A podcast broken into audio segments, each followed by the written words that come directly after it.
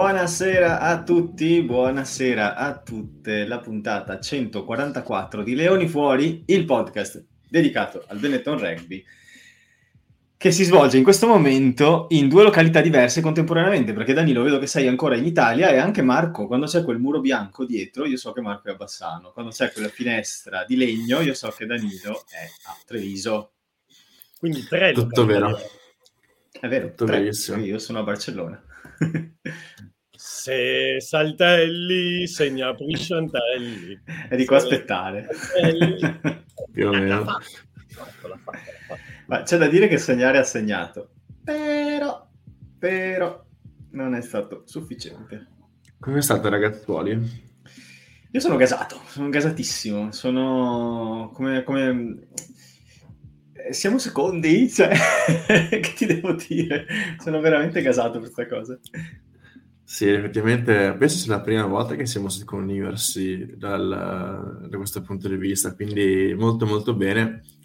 È a un punto, tra l'altro, da Leicester, che vedremo la prossima sfida, penso che sia tra un mese, la prossima di URC, però sì, tutto molto bene per adesso. Danilo non parla. Se saltelli, basta. Ci vuoi spiegare ai nostri ascoltatori che non erano a Monigo di a cosa ti stai riferendo?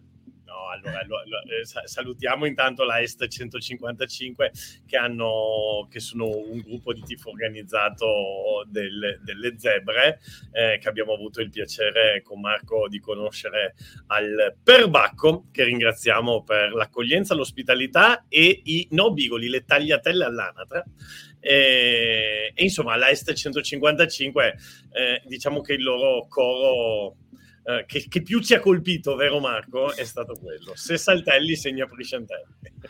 Sì, questo è anche il non si sente niente del rivolto verso quello più aggressivo. Però sai che, cioè, piuttosto che un Treviso vaffan eccetera non si sente niente, io l'ho apprezzato perché in qualche maniera ha stimolato la reazione di Monigo, compreso il tipo che era seduto davanti a noi, che a un certo momento si è alzato facendo chi non salta è delle Zebre, al che la moglie, Marco ci spiegherà che cosa ha fatto. No, è stato bello perché stavo facendo una live dai banchetti della parte media del Monigo, e a questo punto parte questo coro delle Zebre e un tifoso di Treviso si alza prepotentemente e avevano appena fatto metà Treviso, ma poi gli fa il segno 3 rivolto verso quelli delle Zebre, e c'era sua moglie che lo tirava giù perché si vergognava, e poi ha fatto partire un paio di cori completamente da solo, però e la moglie ha sempre reagito. Ma secondo te quante se ne è prese a casa il tipo? Io immagino che questa persona venga tipo da distantissimo, no? Quindi quel viaggio di 3 ore in macchina lunghissimo con 2 sostri in autogrill e sua moglie che è andata avanti tutto il viaggio a dirle: guardati, questa è figura di merda ogni volta quando andiamo allo stadio insieme perché a volta che andiamo non so perché li abbiamo fatti vicentini così distinto proprio. Sì, esatto, però a volta che andiamo devo dire che in realtà questa cosa delle Zebre che vengono, cioè della parte del tifo delle Zebre che viene in massa a Monigo, mi è piaciuta perché secondo me è un po' risvegliato la parte del tifo Monigo, no?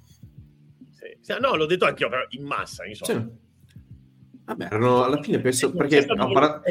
non c'è stato proprio un esodo, però vabbè, ho parlato con loro perché avevo fatto appunto questo evento qui con anche vari content creator, tra cui Spritz and Scrums, Leon, Dino Piazzi di Rugby, Fear Rugby, eccetera, e comunque loro penso fossero una quarantina che sono venuti dal Parma a Treviso, che insomma io apprezzo sempre quando c'è comunque tipo un tifo organizzato, poi siete bravi, visto che hanno anche pulito, ho visto una foto che hanno anche pulito lì sì.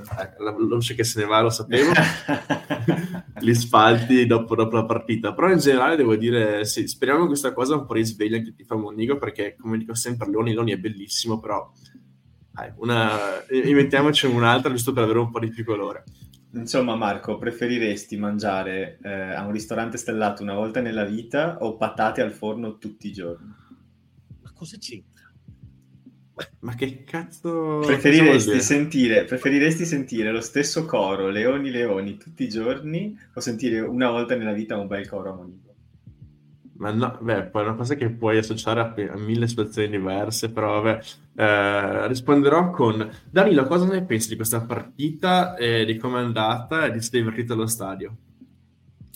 Mi sono divertito molto, però Marco, se mi permetti, prima di rispondere alla tua domanda, risponderei ad Antonio, perché c'è stato un po' un qui pro quo misunderstanding causato dalla copertina di Matteo e dalla fervida immaginazione di qualcuno. No, non c'è Ratave oggi. Se volete, Marco può trasformarsi in Onisi La Tave, però.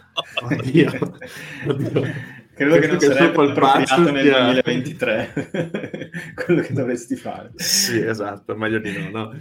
No, ho messo La Tave in copertina perché è stato il migliore in campo e credo che non avremo dubbi sullo scegliere il Leone d'Oro in questa partita, però non c'è Babbo La Tave. Mi piace Babbo La Tave comunque. Bello Babbo La Tave. Bella definizione natalizia. Però non c'è, mi spiace, con i giocatori che non parlano italiano ancora abbiamo alcune riserve, più che altro perché noi vorremmo fare gli episodi anche con loro, però ci rendiamo conto che farli per esempio con gli argentini o con le persone che parlano inglese da varie nazionalità potrebbe essere limitante per chi ascolta. Non è detto che tutti parlino inglese e quindi non vogliamo creare un episodio complicato, ecco, solo magari lo facciamo in altri episodi. Sì, oppure modi di dire, o comunque inside jokes, che se sei uno che parla spesso in inglese capisci, altrimenti rimani là un po' bocca aperta e dici vabbè, ridono gli altri, rido anche io. Quindi, com'è che hai chiamato le battutine fra noi? Le inside jokes, si dice. Sto prendendo in giro, Marco. Ormai non so più cosa aspettare dopo le tue quest, le tue richieste. No, è che ti prendo spesso in giro perché usi inglesismi, ma in realtà anche io lo faccio, quindi mi diverto. Ma c'è da dire una cosa. Allo stadio, a Monigo, siccome in realtà era particolarmente infuocato quel giorno, ho fatto partire un coro, il pompiere, il povero non ne ha, ma non mi ha seguito nessuno, il mio cuore si è un po' spezzato. E io ho cercato di spiegare a Marco che in tribuna stampa non è che puoi far partire i cori, cioè non si... Insomma, amico mio. Come si chiamava Carlo Zampa in tribuna stampa all'Olimpico ci ha fatto una carriera su far partire i cori con la Roma, cioè. Ma volevo mettere un po' di pepe comunque, ragazzi, io sapete che sono... continuavo a dirgli Marco, aplomb, ma non capiva questa parola. Non... Parla in italiano già. Nei luoghi giusti Marco è una garanzia, nei luoghi sbagliati una responsabilità. Chi coglie la citazione 5 punti. Vabbè ragazzi, io sono solo un umile ragazzo onesto, alto, poliglotta e polifonico. Servo nelle vigne del Signore. Sì, un servo, chi ti ha insegnato? Un umile servo nelle vigne del Signore. Comunque, devo dire che... Riprendo la domanda di Marco, dai, così iniziamo un po' a parlare della partita. Allora, cosa ne penso? A me è una prestazione che... Allora, guardiamola un po' da entrambe le prospettive, non solo da prospettiva Treviso. Da prospettiva Treviso è una prestazione dove secondo me alla fine i ragazzi sono riusciti a mettere il check su tutte le caselle che aveva proposto Bortolami. Tra l'altro, ragazzi, vi mando uno spunto di discussione. Avete sentito il discorso di Bortolami nel pre-partita? No. No, male. Allora, male perché è interessante, veramente interessante. Bortolami, tra l'altro mi sono anche stupito che Treviso lo abbia pubblicato, perché di solito è uno di quei discorsi da pre-partita che deve restare tra le quattro mura, però si vede che se lo hanno pubblicato Bortolami ha detto chiaro e tondo sì, andate, perché voleva lanciare un messaggio. Fondamentalmente, Marco, è il classico discorso da spogliatoio, se toccano uno toccano tutti, quindi alla prima baruffa tutti dentro, perché dobbiamo far capire chi siamo, ma proprio in maniera chiara. Bortolami l'ha detto, Danilo, se mi fai il corso così, toccano tutti, se toccano Ale toccano tutti, se toccano, addirittura lui dice: di solito vi dico di guardare solamente in avanti, questa volta vi dico di guardare indietro, facendo capire che delle cosine che erano successe in passato non gli sono piaciute. E ragazzi, vi dico la verità che riguardando la partita, alla fine alla fine è stato un po' più di qualche scambio di auguri natalizi come la volta prima, perché nell'ultima RAC è successo di tutto. Ma secondo te Cannone e Ferrari cosa si sono detti? Bella cosa. Perché quella foto è il nuovo sfondo di un paio di gruppi Facebook sul rugby, però cioè, nel replay tu vedi soltanto Cannone che gli fa segno di stare zitto tenendolo a terra, però mi chiedo cosa abbia scatenato quella cosa, perché uno non fa questa cosa dal nulla, diciamo. Ma io credo che ci sia una sana competizione fatta di anche rivalità, fatta di anche qualche conto da regolare, come succede tra Leinster e Munster, per dire, come succede nei derby gallesi. In Italia era sempre stato tutto voemos e ben, e io credo che adesso che invece ci sono in palio anche dei posti in nazionale, ci sono in palio delle cose, eccetera, eccetera, adesso inizia a esserci una rivalità abbastanza importante, i vecchi che vogliono magari anche imporsi sui giovani, e quindi lì quella scena di Niccolò Cannone che tiene per il collo giù Giacomo Ferrari e gli fa stai zitto, anche un significato. Ma poi nell'ultima RAC, adesso ragazzi andatevela a vedere, guardate la RAC dopo cosa succede a Niccolò Cannone, fondamentalmente dopo quella scena lì lo mettono dentro una RAC e Rizzoli gli fa una bella cura, tant'è vero che poi Cannone si rialza e gli dice una roba che magari non sarebbe da ripetere qua nel podcast. Tutto questo per dire che c'era Pepe in quella partita, eh? Cioè noi magari l'abbiamo vista come la festa di Natale, ma i giocatori sono andati avanti dal primo all'ultimo minuto a suonarsele di santa ragione, insomma. Però posso dire ben venga, nel senso che venga, sì, per quanto mi riguarda è uno sport di contatto, nei limiti ben venga, certo. Esatto, è uno sport di contatto, è uno sport dove bisogna accettare lo scontro fisico, dove bisogna cercare di avere la meglio mentalmente, perché è importante, cioè vinci fisicamente ma anche mentalmente proprio per quello. Non so, secondo me i derby, ecco, possiamo dire che forse questo è stato uno dei pochissimi veri derby che abbiamo visto, perché io non sono del tutto contrario a quelli che dicono che non è un derby, perché non lo vivo come tale, non ho rivalità con le Zebre, ce l'hanno i giocatori tra di loro, però io non ho rivalità con le Zebre, cioè zero proprio, non lo vedo. Sarà che insomma un po' di anni allo stadio pre-Celtic li ho fatti, però insomma non è la rivalità che hai con un club rivale, ecco. Sì, però per la prima volta ho avuto questa sensazione. Sento che sta un po' iniziando e non lo vedo come una cosa negativa. Per niente, anzi, io lo vedo come un fisiologico passaggio di crescita per un club. Se le Zebre vogliono avere ambizioni di crescita, di stabilirsi, di essere, sai cosa? Di convincere tutti che si meritano di esistere, perché questo è il discorso, devono sfidare quella che è l'autorità, devono dimostrare che loro lottano per avere quel posto, e quindi vedere scambi di carezze, come li chiamava Pasquali, scambi di auguri tra giocatori, ma ben venga, ma veramente, perché vuol dire che ci tengono tutti, non vuol dire che non arrivano a Treviso con l'idea di prendere 4 pappine a casa. Un po' i giovani alzare la cresta con i vecchi, perché magari lì, adesso si scherza, si ride, magari lì un Giacomo Ferrari avrebbe potuto prendere in carta, torna a casa, invece si ribella e poi alla RAC dopo gli fanno veramente una bella cura le Zebre al povero Niccolò Cannone, perché lo mettono sotto una racca e c'è Rizzoli che prima gli accarezza la testa e poi gli fa un bello shampoo, sì. Vai, comunque ci sta. Volevo chiedere a Marco che cosa ne pensasse, però devo svelare un episodio. Per Marco al terzo tempo è arrivato un suo ex compagno di squadra, grande Mirko, Under 16 che è grande, che ci ha svelato come Marco uscisse spesso e volentieri con la maglietta in tonsa dal campo. Assolutamente. E quindi assolutamente no, allora devo dire la verità, prima del derby di ritorno, anche parlando appunto con Pasquali e Zani, tutti aspettavano una sfida veramente tosta da parte delle Zebre, perché loro arrivano su col coltello tra denti, no? Col dente avvelenato, perché sai, perdere in casa al derby ti fa un po' incazzare parecchio.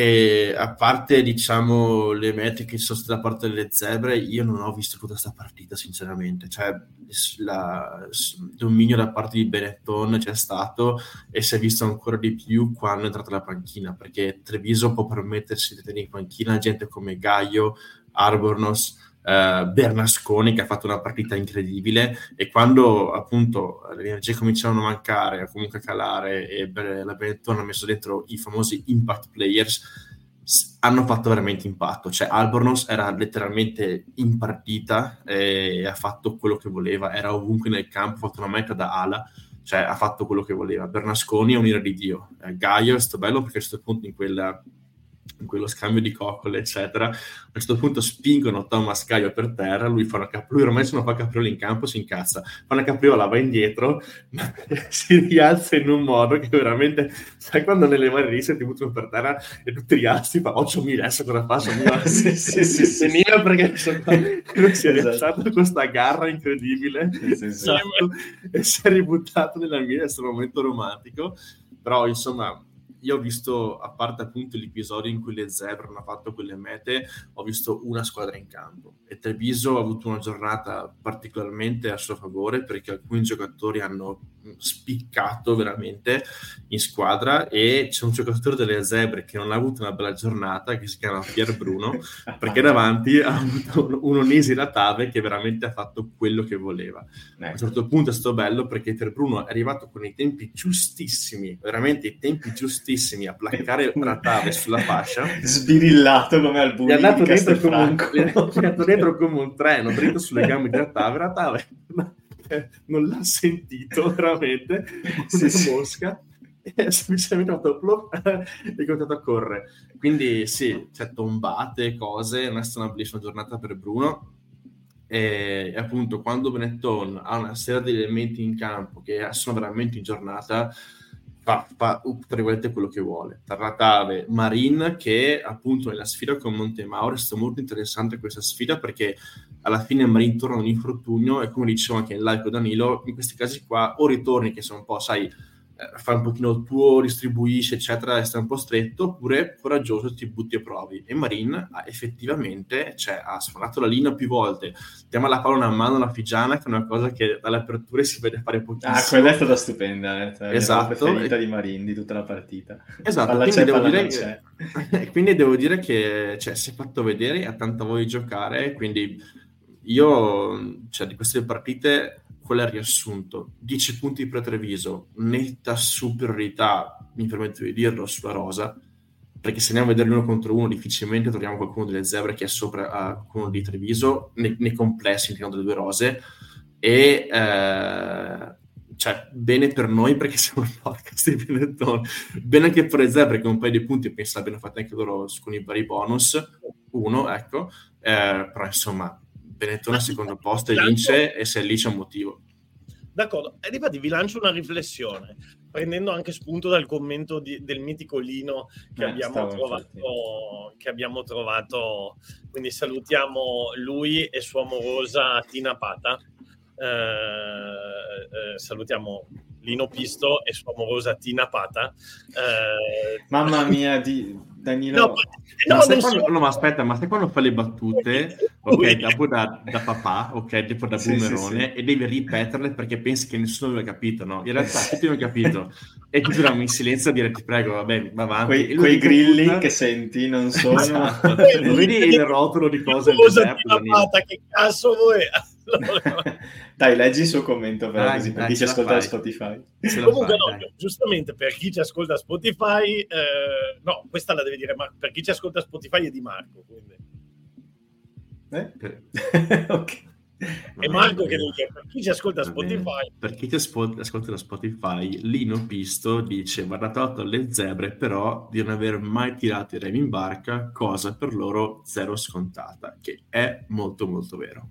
Che è vero, e difatti questo volevo lanciarvi come spunto di riflessione. Stiamo parlando di due partite dove Treviso non ha mai, mai avuto il minimo dubbio di portarle a casa. E probabilmente già dall'inizio della partita con le Zebre, anche se sotto di 10-0, c'era un po' l'idea che in qualche maniera faremmo anche il punto di bonus. Detto questo, Treviso, la prima la vince di 7 e si trova sotto 10-0, e la seconda a metà del secondo tempo, quando le Zebre segnano la meta, si trova solo a più 10.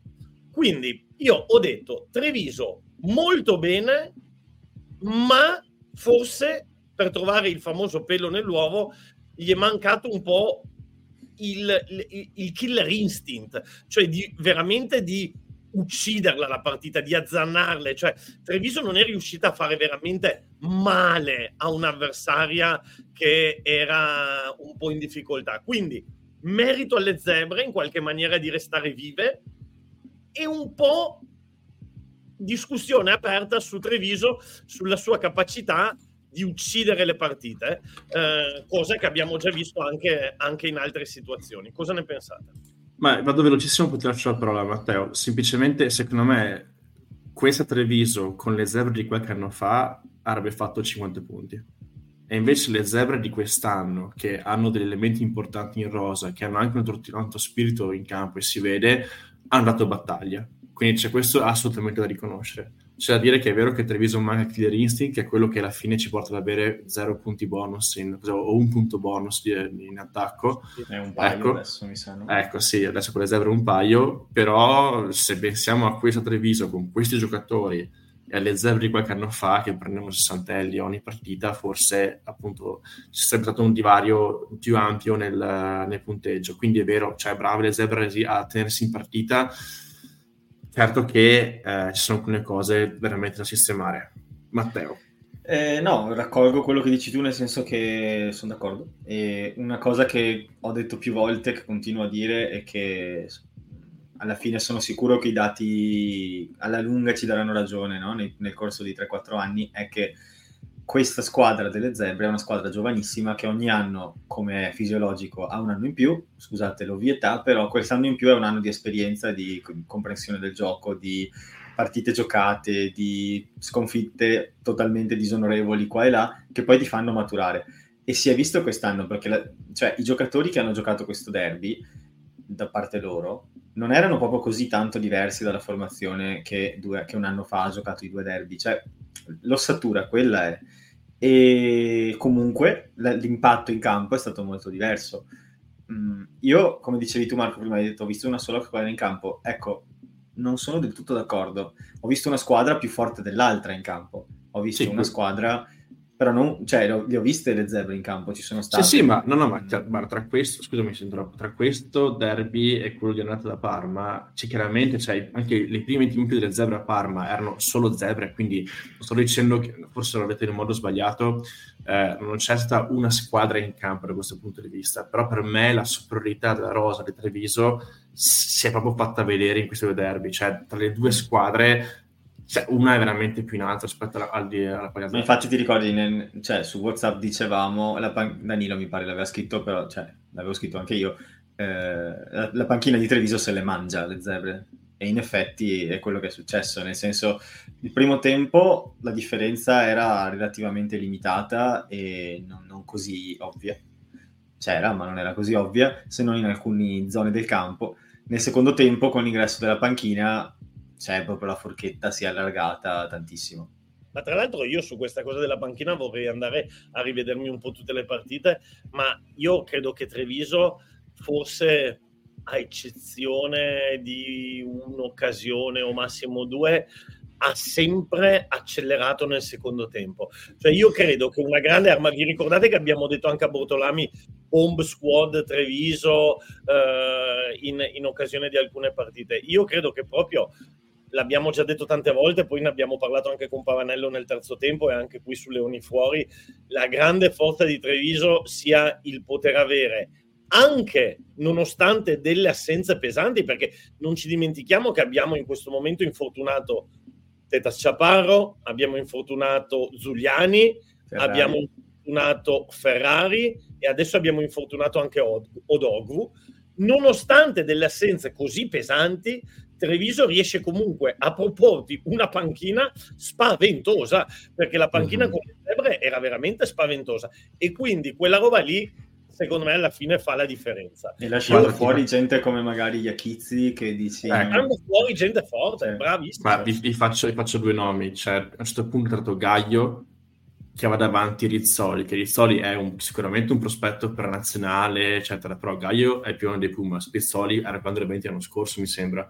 Oppure Ribaldi contro Bernasconi. Cioè, a uno contro uno ci sono dei gap. Poi, che secondo me portano... Ribaldi contro Bernasconi, sulla carta Ribaldi ha più esperienza. Però insomma, Bernasconi sta giocando molto meglio. Sì. Bernasconi ha un work rate impressionante. Era per dire chi ha più esperienza, cioè se la mettiamo sull'esperienza tecnicamente, anche Vigi avrà 100k con l'Italia, però insomma se devo sceglierne uno tra Vigi e chi ti porti, Vigi o Faiva quest'anno a 6 nazioni?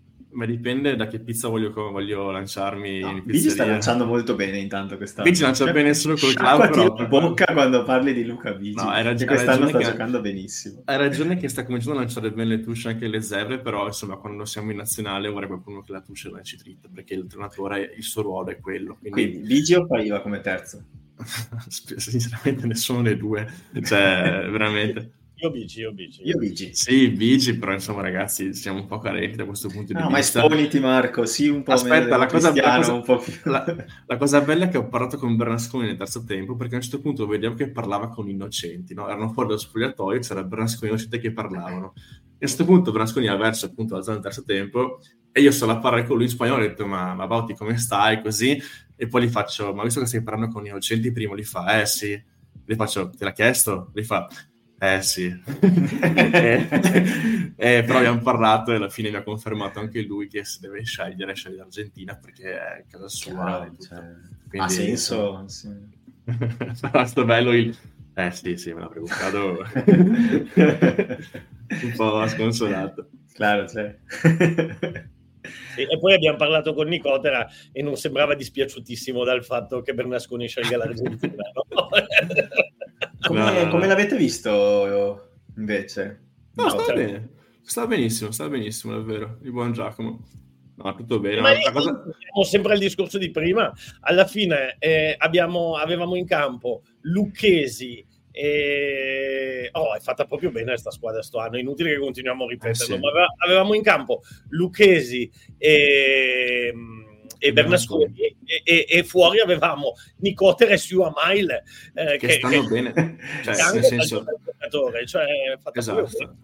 No, ma infatti cioè, se ci rifletti adesso sì, vabbè, un po' circle jerking questa puntata stiamo facendo. Circle jerking, Danilo, cosa vuol dire circle jerking? Vuoi tradurlo te, Danilo? E segmentai. No. Quello che su Pulp Fiction avevano tradotto come farsi i pompini a vicenda. Guarda che seguiva la voce c'è mia madre. Lo so. Vabbè. Ciao. Circle jerking. La prossima volta che siete con i vostri amici, cari ascoltatori, date per questa cosa, perché è bellissima. Circle jerking. E poi rompe i coglioni a te che usi... Ma noi ci rompiamo i coglioni continuamente per questa cosa qua, reciprocamente e con gusto, ti dirò. No, è che stiamo parlando, non riusciamo a trovare un neo in questa squadra, però alla fine è anche vero che secondi sono e vittorie le portano a casa, non vedo tanti problemi. Uno forse, se vuoi possiamo virare un attimo la conversazione, forse quello che a me sembra di non vedere una squadra che di fronte a un potenziale, non adesso, ma di fronte a una potenziale difesa estremamente ben organizzata, possa avere la capacità di bucare questa suddetta linea della difesa. Mi spiego. Contro le Zebre questo non è un problema. Contro le squadre dall'8° al 16° posto di URC, 3-4 mete riesci a farle anche solo da maul, se sei effettivamente capace di portarla a casa, e quest'anno finora siamo stati capaci di portarla a casa con concretezza. Le prime 6 giornate il bonus non l'avevamo preso. No, infatti sto arrivando proprio là, però non siamo riusciti a fare tante mete in partite dove avremmo potuto. Qualcuno ha detto giustamente, e devo riconoscere totalmente sta cosa, che nelle partite dove quest'anno abbiamo fatto tipo 6-7 vittorie iniziali, l'anno scorso avevamo fatto pochissimi punti contro gli stessi avversari. Quindi questo va detto. Però va anche detto che io mi immagino una situazione contro una partita importante di Coppa, per esempio, contro un avversario organizzato francese o inglese, temo che potremmo diventare incapaci di bucare la linea dei 22 per mancanza anche solo di effetto sorpresa. Non so. Sì, però secondo me è quello su cui stanno lavorando in queste 6 partite. Cioè io individuo 3 problemi. Uno è quello che hai detto tu e che avevamo individuato a inizio campionato, ossia la sterilità dell'attacco. Un altro è quello che ho detto io prima, ossia l'istinto killer per azzannare la partita alla giugulare proprio per essere cattivi. Che è parte dello stesso problema, se vuoi. Un po' parte dello stesso problema, sì. Esatto. E l'altro, per esempio, abbiamo iniziato molto bene con drive difensivo, invece con le Zebre ci siamo presi un paio di mete su drive difensivo dove bisogna ritornare a lavorare, eccetera. Però per quello che riguarda l'attacco, secondo me questo ciclo di 6 partite, cioè sto anno Treviso anche culo come calendario, perché sto ciclo di 6 partite casca a pennello, perché sono usate proprio per lavorare su questo. Difatti, se vi siete resi conto, dalla partita con gli Ospreys i ragazzi hanno fondamentalmente quasi cambiato per alcuni versi stile di gioco, hanno molta più libertà di fare le cose, si è utilizzato molto meno il piede o si è utilizzato in maniera diversa, tipo Lucchesi, grandissimo CPJ. Mamma mia. Incredibile. E quindi secondo me arriveremo, abbiamo fatto le prime 2 di esperimento, le seconde 2 con le Zebre dove bisognava portare a casa i 10 punti, quindi andate e spaccate, e adesso secondo me Newcastle e Montpellier saranno 2 partite dove si cercherà di trovare quell'equilibrio lì per poi avere il gioco di Treviso nelle ultime 8 che mancano di URC. Quindi secondo me le cose stanno andando bene. C'è da dire anche, c'è anche da fare un piccolo appunto che in queste 2 partite in particolare abbiamo recuperato sia Marin che Menoncello, che non è cosa da poco, perché tutti e 2 rientrano da infortunio. Menoncello è esploso a Parma, avete visto tutti quanti, c'è una cosa impressionante la voglia che avete giocato, non penso mai fatto un passaggio a Menoncello, notte con la palla in mano prova ad andare dentro lui. Marin appunto ha giocato un po' di minuti a Parma, ha fatto il suo, e adesso a Treviso si è anche fatto vedere anche in attacco, che è una cosa che lui fa molto bene, quindi anche questo veramente ha tanta aria, perché poi se pensiamo che arriverà a 6 nazioni, possono giocarsi entrambe le loro carte chiaramente, e dietro comunque c'è gente di valore, quindi è secondo me veramente la rosa quest'anno di Treviso che è devastante. Ci sono ruoli in cui abbiamo 3 opzioni, tutte e 3 completamente, cioè, che possono fare titolari, e vediamo adesso con le coppe, appunto sarà interessante vedere se Bortolami proverà qualcosa in più, perché ci sono alcuni giocatori che devono ancora trovare veramente spazio, che sono ad esempio Casilio, Lazzaroni, Dare potrebbe giocare un pochino di più, quindi vediamo se questo è un momento per Bortolami appunto di dare un po' di spazio oppure no. Minozzi, l'ho avuto lì, Minozzi, lo metto... come il prezzemolo, Minozzi. È un po'... Sì, là io sono... non so bene cosa pensare di quella situazione, nel senso che non mi Pettinelli sembra veramente capace. Pettinelli però mi sa che si è laureato, o sbaglio? Non lo so, io parto con Ric Favretto perché ha fatto la prima. Mi sa che ha avuto degli impegni extracurricolari, Pettinelli. Accademici.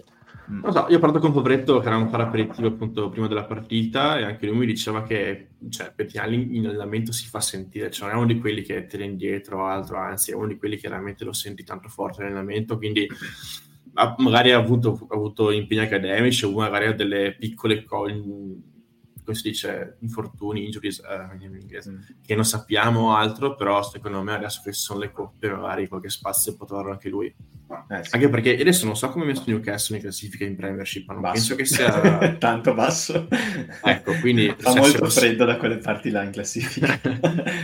se magari appunto possiamo dare minuti dalla panchina a questi giocatori, potrebbe anche essere un po' un'iniezione di fiducia, perché si è visto che stiamo fiducia alcuni giocatori tipo Drago, tipo Zanon, poi alcuni esplodono. Cioè Zanon, ragazzi, ha fatto 3 partite incredibili e non giocava, quindi io vorrei vedere Minozzi in campo, vorrei dargli occasione, vorrei vedere Pettinelli, perché tutti giocatori molto validi che secondo me hanno bisogno di trovare minuti.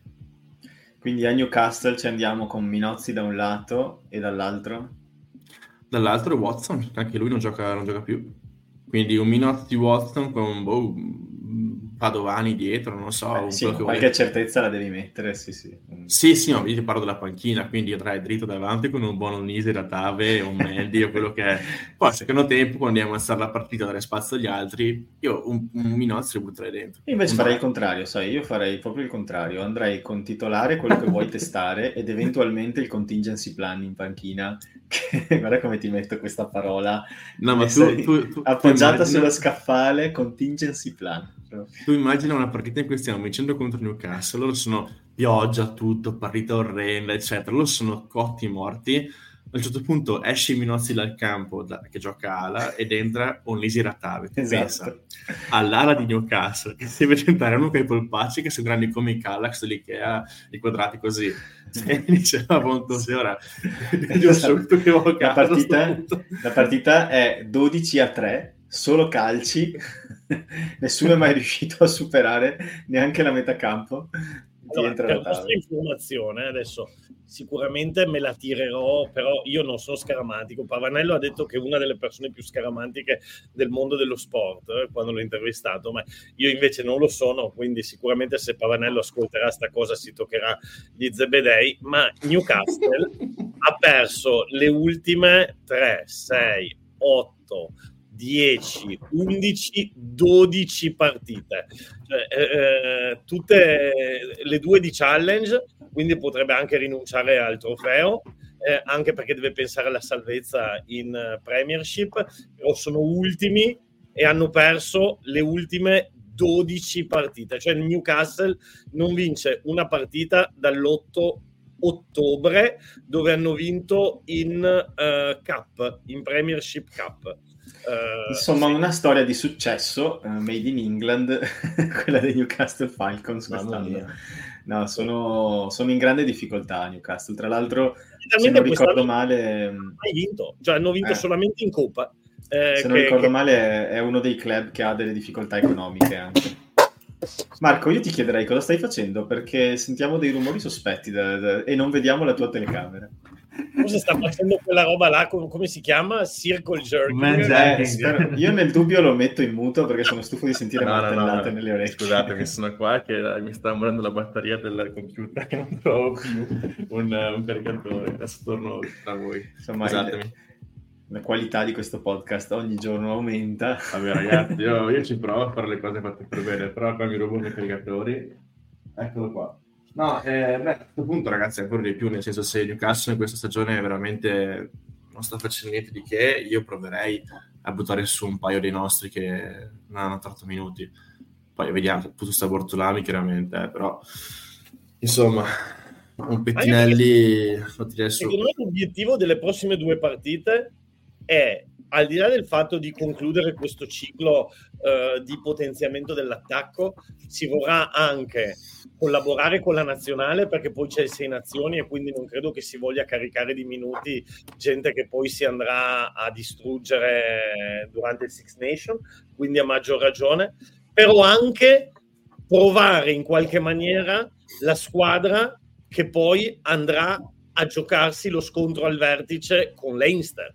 Cioè, se io fossi Bortolami penserei a quella partita lì, e quella partita lì noi abbiamo gli uomini, perché è vero che Leinster è Leinster, tutto quello che vuoi, si va a giocare a Dublino, però noi abbiamo il problema della nazionale, ma se c'è una squadra nello URC che ce l'ha come noi e forse ancora di più è Leinster, quindi sì, noi siamo senza mezza nazionale italiana, ma Leinster è senza tutta la nazionale irlandese e noi abbiamo gli stranieri. Cioè Leinster Fekitoa non ce l'ha, Leinster, Rhino Smith non ce l'ha, Chimendi non ce l'ha, Ratave Leinster, cazzo, non ce l'ha.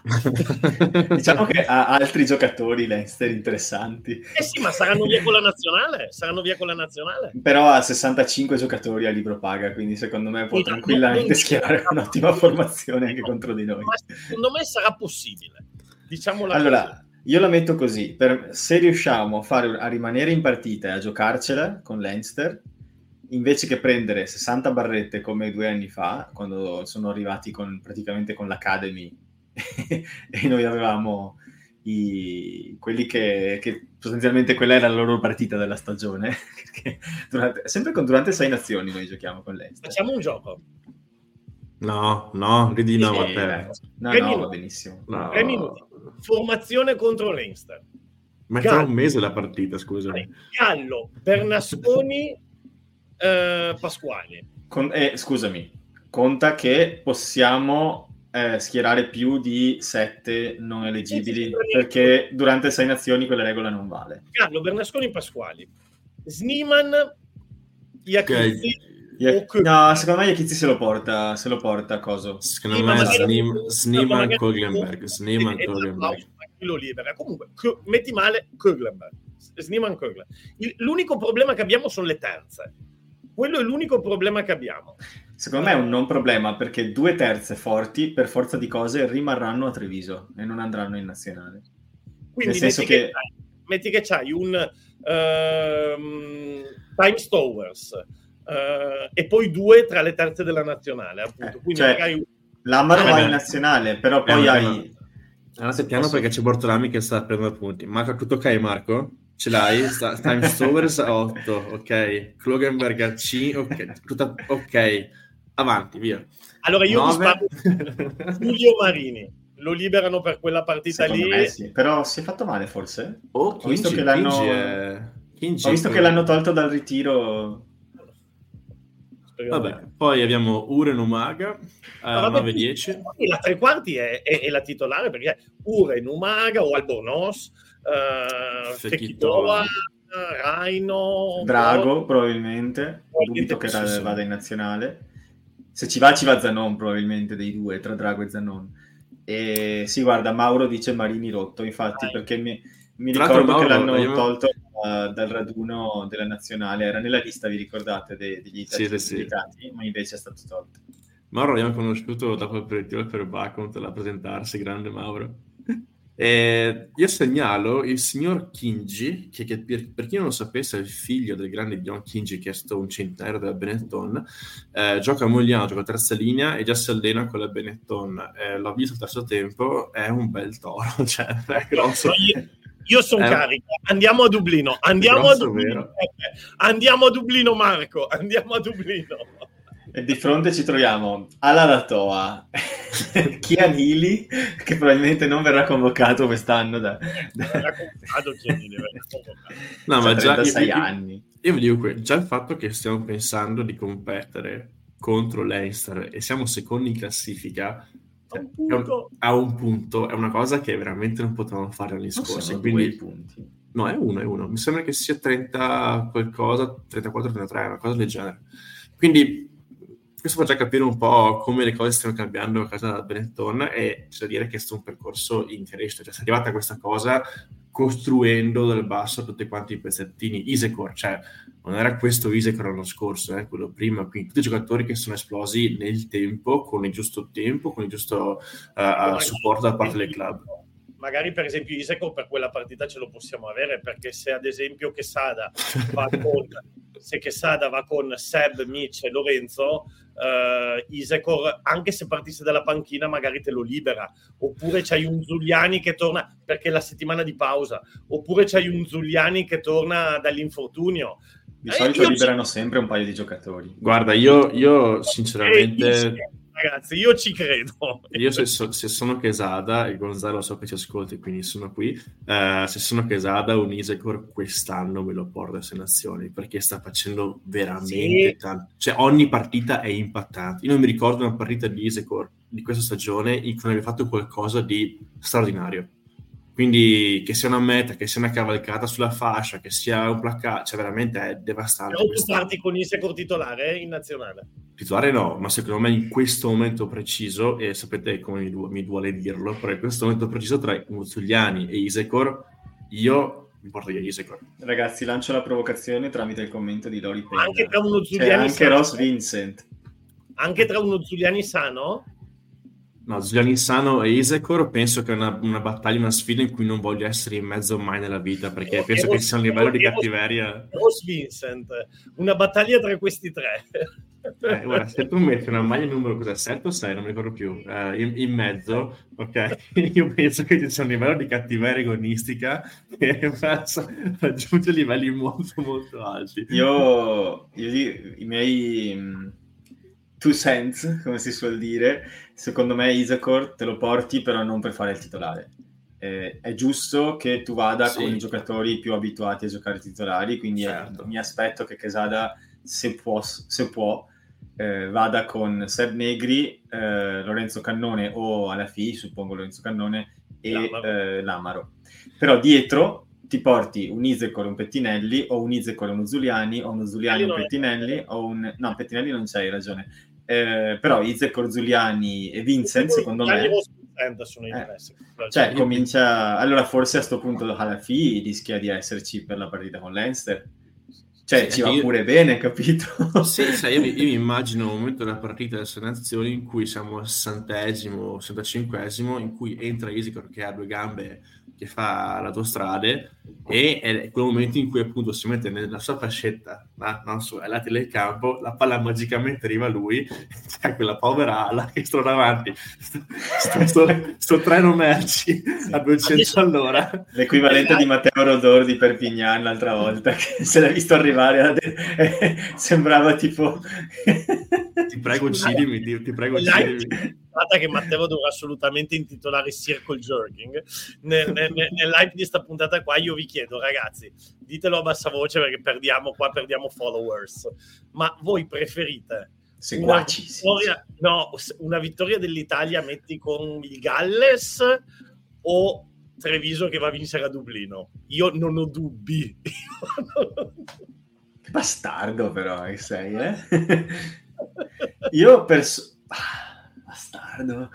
Allora, io più Italia. Io ti dico Treviso, e ti dico Treviso perché non mi hai detto una vittoria a sei nazioni, mi hai detto una vittoria col Galles. Allora, se mi dici la Francia o l'Inghilterra o l'Irlanda, ti dico anche la Scozia, ti dico Italia.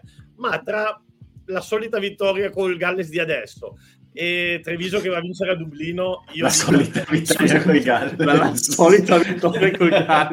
una roba che, cioè, le vinciamo talmente tutte le nazioni che la solita vittoria con i Galles ormai non fa neanche più notizia, cioè, una volta dopo penso 30 anni, cioè. Giocare con i Galles, ma buttateli fuori, ragazzi, tutta la vita una vittoria dell'Italia a sei nazioni, cioè, per favore. Vedi, Liana dice Italia a sei nazioni, Mauro dice Dio, Benetton, famiglia e patria. Qua si capisce chi è tifoso di Dio, Benetton, famiglia e patria. E cosa votano? No, beh, ragazzi, vediamo. Cioè, insomma, io penso che comunque questa ascesa da parte Treviso sarà anche d'impatto per la nazionale.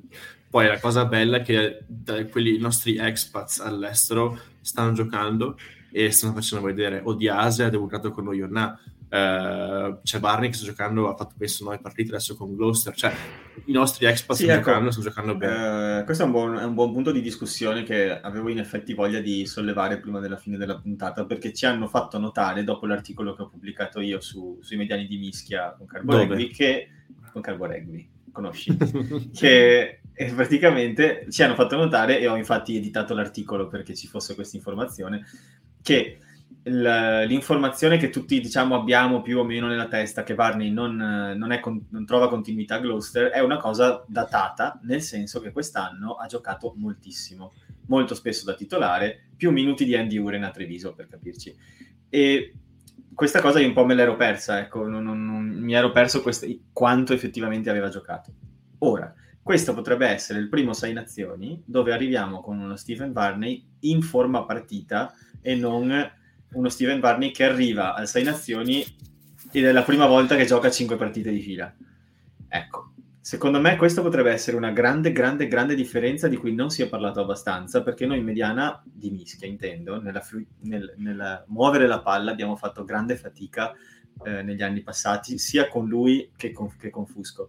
Quest'anno, secondo me, potrebbe essere una sorpresa, Varney, secondo me. La metto là. No, in effetti c'è l'articolo che ha fatto Matteo, veramente vi consiglio leggerlo perché dà un po' l'analisi dell'attuale situazione dei mediani mischiamo in Italia, però io ho un po' di riserve su Varney perché l'ultima partita buona che mi ricordo che ha fatto è stata quella contro l'Irlanda a 6 Nazioni, da lì in poi non tanto bene, cioè mi ricordo quella contro il Samoa che abbiamo vinto anche grazie ai box kick, però tanti errori, tanta incostanza, tanti passaggi alla squadra avversaria, insomma vorrei vedere veramente un mediano che per più di 3 partite fa una buona partita, cioè fa una buona prestazione, brava, la parola giusta è affidabile, un mediano affidabile su cui possiamo contare, perché ogni mediano che abbiamo ha delle skills diverse dall'altro che possono essere giuste in un certo momento della partita, però non abbiamo secondo me in questo momento un mediano appunto affidabile che ti fa 3 partite di fila a un buon livello, ed è per quello che ci manca un po'. Cioè, per rinforzare quello che dici, magari è una cosa ovvia però ci tengo a dirla, pensa alle squadre forti nel panorama mondiale, il mediano di mischia è quasi sempre uno dei primi giocatori a cui pensi, uno dei più impattanti, penso a Faf de Klerk, ma penso anche a giocatori, non so, adesso mi viene in mente Rhys Webb che ci ha fatto il culo quella volta, mi viene in Gibson mente Park, Aaron Smith, c'è un macello di giocatori. Quando tu pensi alle squadre più forti del mondo, è più importante, ma in Francia ce n'è tantissimi, non serve quello, però, hai ragione, comunque sì, hai Dupont e poi hai tanta altra gente. Assolutamente, hai ragione, però grazie perché comunque aggiungi valore a quello che sto dicendo, cioè sì. Se tu pensi a una squadra forte, il mediano di mischia è uno dei primi 3 giocatori che ti vengono in mente. Perché? Esatto. Perché lo vedi spesso in televisione, perché lo vedi fare cose attivamente, gestire la palla moltissimo, essere presente nel gioco, e quelli forti non fanno cagate. Adesso Varney è giovanissimo, per cui le può fare le cagate. Secondo me questa stagione qui potremmo avere delle belle sorprese dal punto di vista di Varney, proprio perché arriva con una forma diversa. Come dicono in Portogallo, speren bene, cioè speren bene. Cosa posso dire? Vediamo. Secondo me, onestamente, tra l'altro, fammi fare i complimenti perché ho letto l'articolo che hai fatto, è veramente bello e accurato, da una bella panoramica della situazione. Secondo me partiremo con Varney. Perché quest'anno è quello che sta avendo più continuità. Pacerello, sono d'accordo con quello che tu hai scritto, ossia che Pacerello potrebbe essere interessante per Quesada, perché l'ha visto nel campionato francese, perché fosse un giocatore che si potrebbe addire alle caratteristiche che c'è. Però Pacerello è un po' Varney dell'anno scorso, nel senso che sta giocando pochino da titolare, ne ha giocata 1 in top 14 e 2 in Coppa, per il resto è sempre partito dalla panchina. Quindi se si vuole far partire quello che ha giocato con più continuità è Varney quest'anno, e quindi probabilmente si rispetteranno le gerarchie, quindi io mi immagino Varney e Pacerello e Garbisi che si giocano la seconda piazza, anche perché Varney è quello col piede migliore. Sì, esatto, e poi Varney è quello col piede migliore, io credo che ci sarà molto kicking game nel gioco, ecco. Cioè, il Varney ha un ottimo box kick se lo facciamo usare, perché in qualche modo contro Samoa si è visto che Varney sa calzare dal box, ha fatto tanto male a Samoa, poi si è fatto 3-52 da solo, però poi questa cosa non si è vista nelle partite dopo, quindi di box fantastici, sì. Marco, sì, ma Kieran Crowley non può farti del male. Possiamo usare il box kick, possiamo usare il box kick. Ora Gonzalo, so che ci ascolti, nel senso, questo ragazzo è parecchio forte, box kick, facciamolo calciare per favore. No, sai cosa? C'è una bella discussione che abbiamo avuto sul forum di Cargo Rugby, che secondo me è interessante avere anche con Danilo, perché sono curioso della tua opinione. Si è parlato, cioè è venuto fuori un po' il tema come verranno usati appunto il 9 e il 10, come verranno usati non quella, Marco, non quella discussione. No, c'è Alessandro Manin che dice Tito Tebaldi prega per noi. Io, ragazzi, scusami se per me il mediano di whisky italiano, di formazione italiana attualmente più forte è ancora Tito Tebaldi. Questo lo dico e lo metto lì. E se la gioca con Chillon. Ecco. Formazione italiana, sì, perché... formazione italiana, bravo. Diciamo, sì, secondo me non sono tanto diversi da Ale Fusco, hanno molta esperienza, hanno forse meno ritmo partita perché giocano a un livello più basso. Con Chillon, esperienza tantissima. Con Chillon, l'allenatore di Rovigo, la finale lo ha messo davanti a Basan Veles, che ha fatto da titolare la semifinale del mondiale, giusto per capirci. Giusto? Sì. Tebaldi a Petarca fa il 9, il 10, il giardiniere, quello che chiude il campo, porta le pizze, ormai fa qualsiasi cosa ed è bravo in tutto. Quindi no, la discussione, veramente... comunque la discussione che abbiamo avuto in Serie A Elite è andata. Sono in Serie A Elite c'è Tebaldi, c'è Chillon, c'è Violi, Marinaro, c'è Pozzobon. Cioè, ci sono dei mediani di mischia. Violi e Palazzani sono in Serie A Elite, no? Sì, ok. Però dico, ci sono 5-6 mediani di mischia in Serie A Elite che non sono per niente male. Adesso no, assolutamente. Non so. E che non c'è più Semenzato, perché sennò anche lì mozza. No, scherzo. Quello che ti volevo chiedere, Dani, era una cosa di cui abbiamo parlato, e cioè, allora, pensa a Garbisi Paolo, quindi parliamo un attimo di aperture. Con Treviso è stato estremamente, impattante, soprattutto nell'uso del piede anche in game. Quando poi è andato a Montpellier è finito per giocare molto spesso da 12, anche se questa stagione un po' da 10 ha giocato. Ora, noi eravamo dell'idea che comunque giocare da 12 fa bene a un 10, come per sviluppare parte di skills che normalmente non ha modo di usare in partita, se poi riesce a complementarle. Però abbiamo, almeno io, non so se Marco sei d'accordo, sono dell'idea che Garbisi con Crowley, con il gioco di Crowley, era estremamente frustrato e un po' sacrificato. Cioè lui non poteva usare le sue skill come avrebbe voluto, non poteva usare il piede quanto voleva, e in più spesso non ha potuto fare l'apertura come voleva. Ecco, ha giocato un po' da 10, un po' da 12, ma in entrambi i casi non col suo gioco. Quindi, la mia tesi è, con un allenatore ex apertura, estremamente improntato al gioco al piede, avere un Allan col mirino negli occhi e un Garbisi che può essere Garbisi, secondo me potrebbe essere molto interessante, potremmo divertirci molto. Ho la sensazione che nell'ultimo anno e mezzo ci sia forse mancato un po' la brillantezza di Garbisi, in quel senso, e che forse potremmo recuperarla in queste 5 partite delle 6 nazioni. Tu cosa dici? Allora, dico due cose. Innanzitutto hai nominato Allan ed è uscita una statistica di Opta che dice che Allan nella statistica degli expected kick è stato il miglior calciatore club e nazionale assieme del 2023, cioè è quello che ha avuto un rating più alto di tutto il mondo, club nazionali compresi. Quindi insomma, abbiamo una volta avevamo il problema di non avere il calciatore, poi la gente si lamenta sempre quando uno ne sbaglia uno, però alla vabbè che in nazionale non ne sbaglia più uno prima del Covid più o meno. Tra l'altro furbo Allan, perché ho visto la partita con l'USAP, c'è un momento in cui aveva un calcio difficile e tutti li facevano dalla panchina 3-3-3 e Allan ha detto no dai, vado in touche, quindi l'uomo delle statistiche, quindi la statistica se la cura però detto intanto... questo, è un grande calciatore. Sono d'accordo con te. Non so se il gioco di Crowley castrasse tanto la creatività di Garbisi, sicuramente ne castrava un po' l'imprevedibilità aggiungendo il gioco al piede. Su questo sono d'accordo con te. Sicuramente Garbisi con Quesada può crescere, non fosse altro che perché insomma...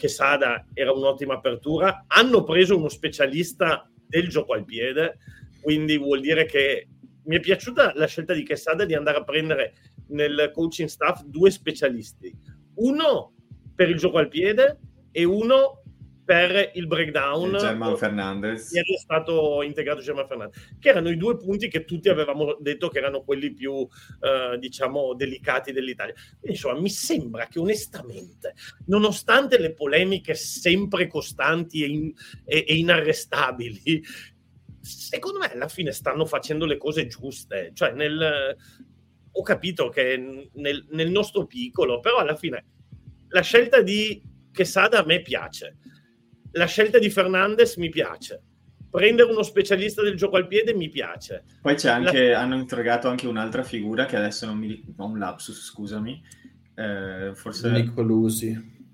No, oggi hanno preso anche un nuovo responsabile della preparazione fisica. Bravo, che viene da Bordeaux, da Racing, comunque da un percorso francese di alto livello e anche, tra l'altro, ha lavorato con Berlisier. Per cui, diciamo, non abbiamo preso uno scappato di casa. Cioè, mi sembra che stiamo integrando effettivamente, ciao Leon ci ricorda, preparatore atletico, mi sembra che stiamo effettivamente lavorando nella direzione di costruire un coaching staff un po' più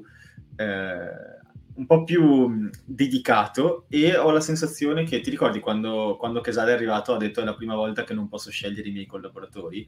Beh, magari hanno deciso di lasciargliene scegliere qualcuno, magari gli hanno aperto le porte, perché ecco, come dicevi tu, nonostante le critiche feroci costanti, che spesso anche da noi giungono, ecco, ci tengo a dirlo, forse l'unica cosa che secondo me non si può discutere di questa presidenza FIR è la capacità di dire ok, forse quello che pensavamo va ripensato, nel bene e nel male.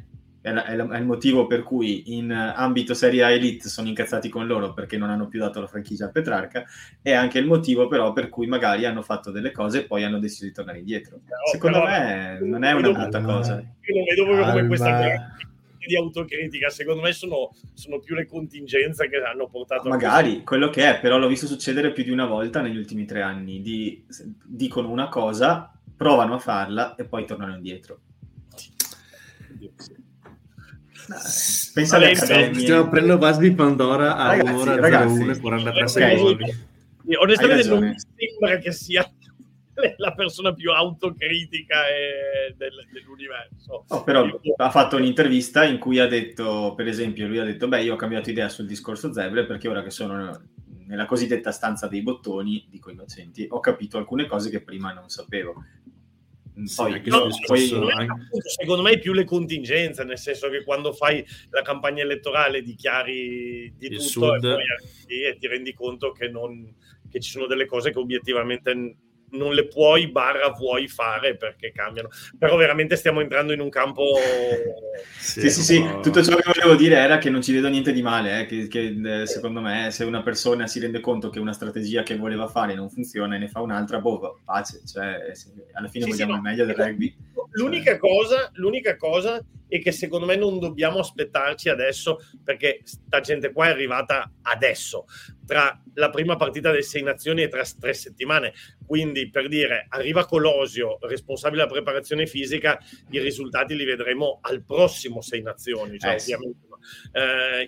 Idem il punto di incontro adesso, non è che German Fernandez sia il mago Zurli, quindi tra l'altro avranno 5 giorni con i ragazzi prima della prima partita, quindi insomma bisognerà giudicarli da questo punto di vista, probabilmente nemmeno in questo 6 Nazioni, forse a partire dai test estivi.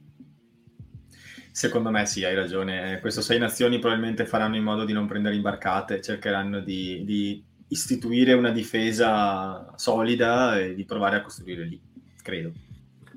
Vediamo, cioè io veramente sono molto curioso di vedere il tipo di gioco che propone Quesada, soprattutto dal punto di vista dei calci, perché abbiamo capito, abbiamo visto che in alcune partite se usiamo bene il piede possiamo fare molto male alle squadre avversarie, come se loro usano il piede contro di noi, tipo Reece Webb, possono condizionarci tutta la partita. Quindi vediamo, sono molto molto curioso di vedere cosa tirerà fuori e soprattutto delle convocazioni, perché adesso non poteva convocare gli expats, però ne abbiamo tantissimi fuori e penso che tutti stiamo aspettando di vedere se c'è quel nome che è Ross Vincent tra i convocati la prossima tornata, perché certo che la terza linea diventa veramente difficile da selezionare per l'Italia adesso, esatto, perché però lasci fuori, se non puoi non lasciarne fuori 2 di forti, cioè è veramente... Sì, io però appunto, anche solo perché parlo, ragazzi, io lo chiamerei, dico Ross, vieni in casa un attimo, ti prego, ora facciamo una cerimonia così veloce, ti faccio dare un minuto, poi torni a Exeter, però adesso fa una robetta per noi altri. No, ed è vero, cioè diventa ancora più competitivo e ancora più importante dimostrare in campo, cioè abbiamo tante qualità in terza linea e insomma, vediamo, sono davvero molto molto curioso. Quindi ti prendi la vittoria col Galles o la vittoria con Leicester? Assolutamente la vittoria col Galles. Ragazzi, ma Leicester è il campionato, cioè l'URC.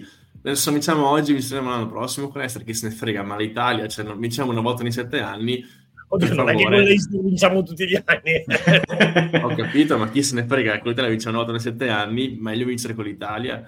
Io mi prendo Dublino. Mi prendo Dublino perché quest'anno Treviso in URC può effettivamente dire la sua, magari portare a casa qualcosa. Vabbè, allora vinci Dublino, dici, siamo primi per una settimana, non so. L'importante è arrivare